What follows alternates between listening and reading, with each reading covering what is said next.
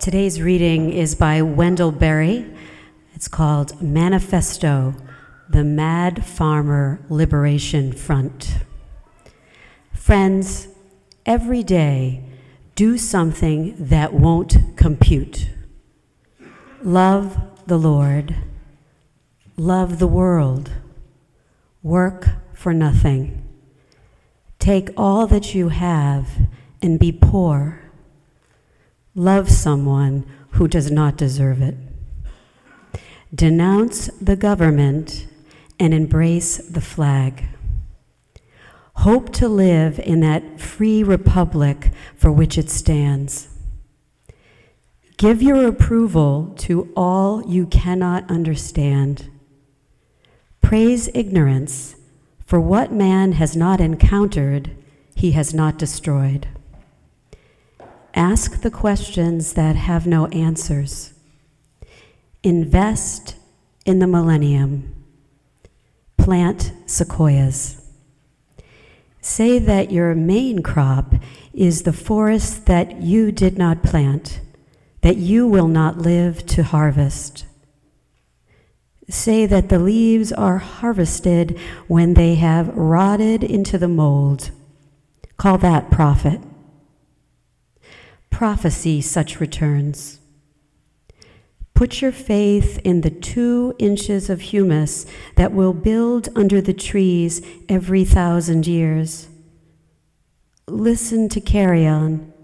Put your ear close and hear the faint chattering of the songs that are yet to come.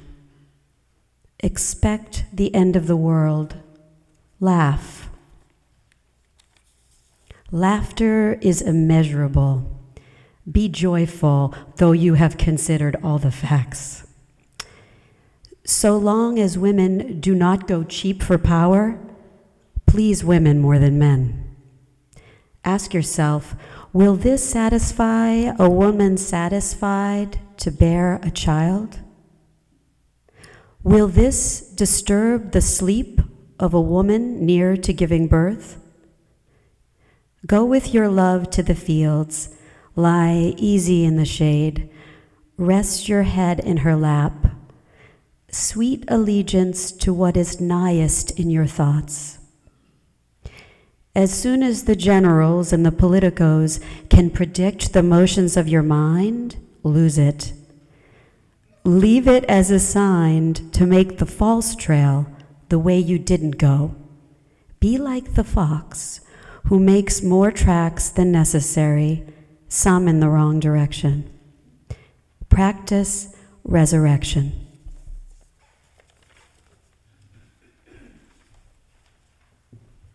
I'm going to miss you guys.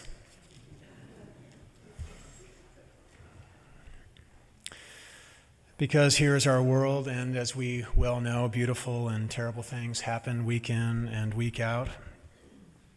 Beautiful things like these flowers. Ava, thank you for giving these this morning in memory of your husband, Roderick, who passed away 3 years ago today. So I ask us, you and me, to keep our hearts tender and our eyes soft. This is what we're about. You hear me remind us again and again. We just know there is no answer but to love each other, and then we bear witness against unnecessary destruction. And then we gather here in community. We're being religious together in public to practice being the person that the world is asking us to be.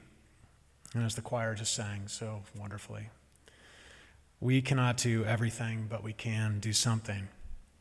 And that something is never nothing. It just never is. So let us forget our perfect offering here in the crucible of the suburbs, right? There is a crack in everything. Let us say together, that is how the light gets in. So several weeks ago, when I remembered that the worship theme for March is revolution and grit, and I realized that we would be starting just as I was leaving for sabbatical, I laughed. You gonna have a revolution while I'm gone? I mean, go for it. It's not my church, it's yours. As I shared at our staff meeting this week, it reminds me of when I was an intern back in 2001. in First Parish in Lincoln, and the senior minister left in the spring for sabbatical, leaving me to learn all on my own. Imagine doing such a thing, Jessica. Just imagine. And on my first Sunday back, on his first Sunday back, I got up on the pulpit and I whispered to everybody, "Don't tell Roger this is the first time we've been here in 5 months."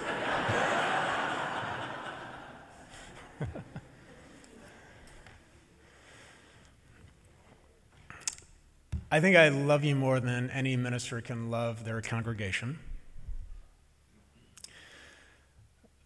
So I want to bring some context to my time away from you. We've heard so much about this, I'm beginning to think, like, just go already.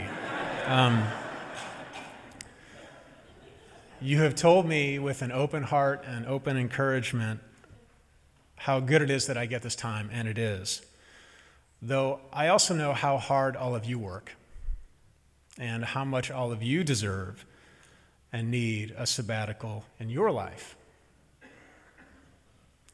So it isn't without some old Catholic guilt that still tugs at my spirit, even though I've long away from the church, that I put you into the arms of Heather and Jessica and Sarah and India and Kathleen and all of you and the board and everybody. This work of ministry, that it's not mine. It's not a possession. It's yours.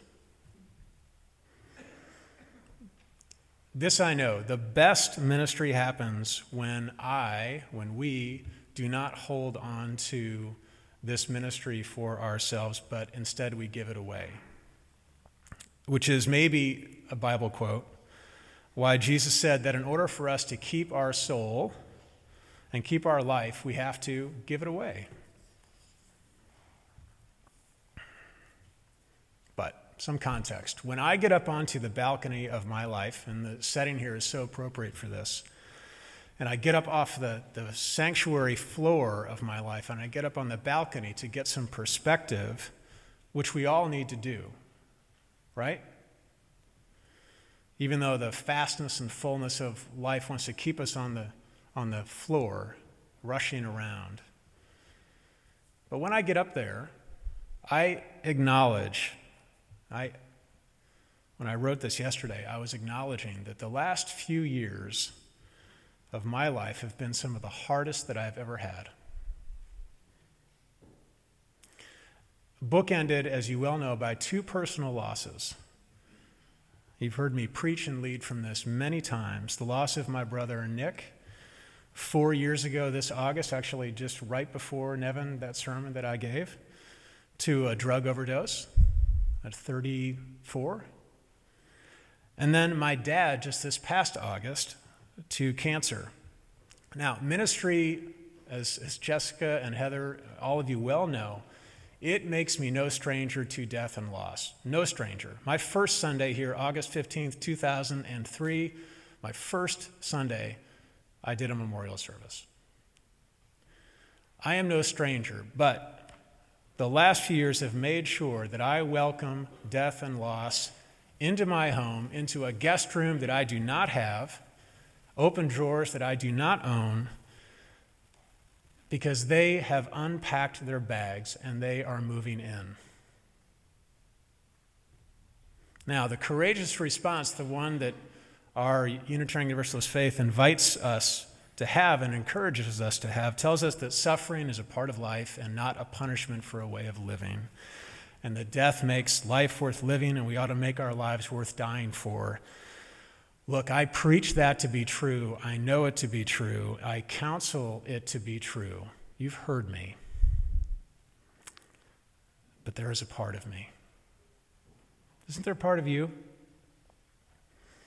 that just wants to turn back time to the time before the cancer spread, to the time before the opiates were prescribed, to the time before the depression descended, because who knows, maybe a difference could have been made, maybe a conversation could have been had, or maybe I just could have a moment of connection and joy and a moment free of worry. It's not for nothing, then, that I learned this week what revolution means. You knew this was coming. Revolution from the Latin revolutio. It means to turn around or turn back. So now, it's not really a political revolution I want right now. It's a personal one, where my brother is still alive, he's still sober, he's still thriving as a principal and a dad and a husband, and my dad is still alive and he can breathe a full breath and spend more time out of the hospital than in. And I'm thinking, I bet there's all kinds of revolutions that you want. A time you want to relive and reclaim and recover before maybe the loss, before the election, before the layoff, before the diagnosis. TNT's going to sing in a little while, "You Say You Want a Revolution" by the Beatles. And I'm thinking, don't we all?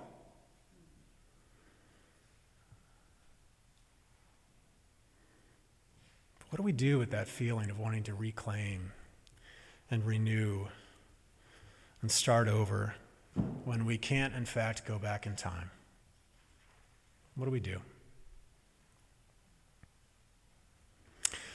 You've already heard Heather mention that one of my main projects over this next time is going to be working on a book that our denomination is going to publish. It's going to be an addiction resource for families and individuals. I've talked to many of you who are helping me put this book together. What many of you don't know is how this project came to be. How in the spring before Nick's death, when his use of pain pills increased and his performance at work began to suffer, and the inpatient recovery didn't last, how he would call me on the phone every morning, like clockwork. He'd call me every morning, right when I was coming to church. And then I would park, like in the third slot out there, and I would listen. And I'd try to get a word in edgewise. And he would talk and he'd spin out ideas and he just never owned up to what was happening. He never let me hold him accountable with love. And then often he'd hang up on me. And then I'd get out of the car and I'd come into church and I'd go past the credenza with all kinds of books and I'd walk past the library in our church with all kinds of books. And I was lonely, and I was worried, and I was frustrated. We didn't have the Al-Anon meeting here, otherwise I would have gone to it. Thank you to those of you that made that happen here. It's not that I wanted a fix, because, friends, there's no fix for that issue, for this issue. I just wanted some company. So when my parents called me in August of later that year to say, it was the morning, we were in England, to say that Nick had died of an accidental overdose of pain medication, of opiates. After the shock, you know how we look up when we're just destroyed by something, we look up and then we look down. It's interesting to me. We look up for answers and then we look down into our hands. But after I did that, I'm not even kidding you. After 1 hour, not even an hour, I knew what I needed to do. This is what a calling feels like. I knew that I needed to use my role, this public role that you gift me with, to bring these kind of issues out into the open. My book, the title, the working title is Out of the Shadows. I knew that I needed to not be in the shadow anymore, because addiction and mental health issues love secrets, and they love shame, and they love shadows. They abhor light. They abhor cracks of light. And I knew I needed to not let that ghost of me, the ghost of me that would get out of the car and walk to my office feeling lonely, I knew I could not have that ghost haunt me anymore. Was a revolution a turning back? Was it possible? Of course not. But is a revolution a changing, a turn of how you hear your public figures talk about things that happened to them, like losing their younger brother to an opiate overdose? Is that a revolution? A turn away from avoidance and a turn toward acceptance and acknowledgement? A turn away from feeling powerless and a turn toward accountability and voice and fierce love? That's what I think I'm trying to do. You help me to do it. Part of this revolution is writing this book for families like many of yours, like mine, who have this legacy of addiction that goes from like one generation to the next. The cliche says that the book didn't choose, that I didn't choose the book, that it chose me, but a better way is to say that I am writing the thing that I most needed to read. I preach sermons that I most need to hear. And so you gift me this time, but it is not just for me. It's for all of you and all of us who will be helped by anything that comes out of this project. And in this way, as in so many other ways, you and I have and continue to have our sharing of ministry. Do you hear me? And with that, this realization that I've had, how out of the depths of loss and pain and turmoil comes sometimes learning and opportunity and growth. I hope you learn this here. I hope we learn this together. I hope we learn how it is that we convert and transform or revolutionize some of the hurt you have in your life, or you see in your family, or you see in your community, or good grief we see in our country, into an opportunity to serve something larger than yourself. It seems counterintuitive, doesn't it? That in our lowest times, our most desperate times, our darkest times, our most dead times, that we somehow start to come back to life when we ask how we can turn. There's the word. How we can turn our experience into someone else's redemption.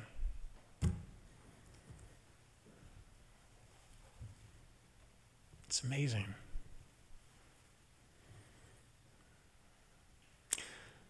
So many religious types get it wrong. Our souls are not meant to be saved at all, but they are meant to be spent wildly, spent freely, like we had no budget. What a revolution that would be. So here over these next months, I have a request and an invitation. And wow, we're late today. The request. I want us to pay attention to what hurts as you look and watch and get up on the balcony of your life. And if you need the impetus, literally go up the stairs, come here during the week, get up on the stairs, out into the balcony, and look down at your life and the world. And I want us to pay attention to what hurts. Do not numb it or avoid it or bandage it up in a Netflix stupor.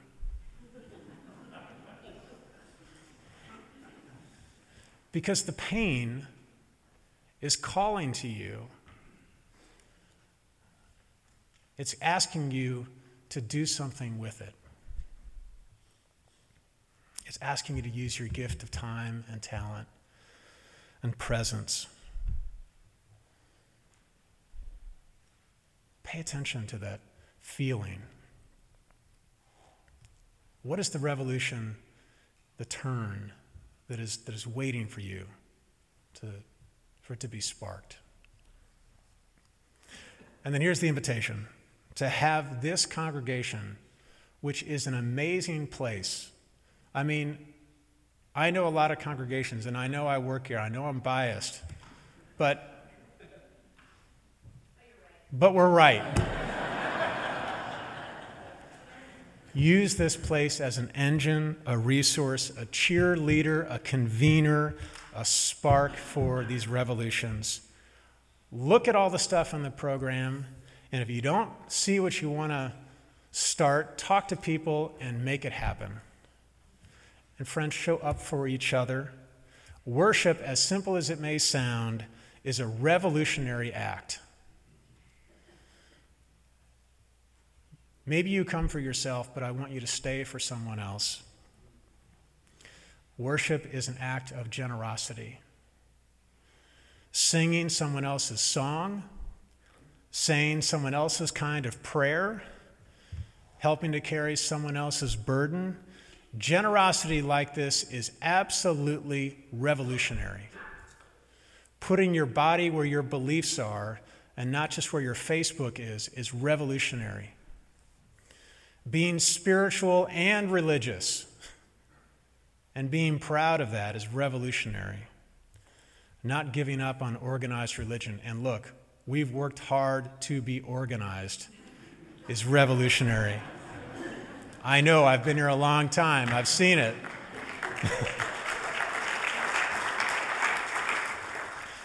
And giving your ministers, Heather later on, time to refresh, renew, to write, to get up on the balcony and to do it with joy and not resentment. I know, I talk to my colleagues. That is revolutionary. So, you can have a revolution while I'm gone, and I say, go for it. Go for it. It is your church, not mine, but I will be back.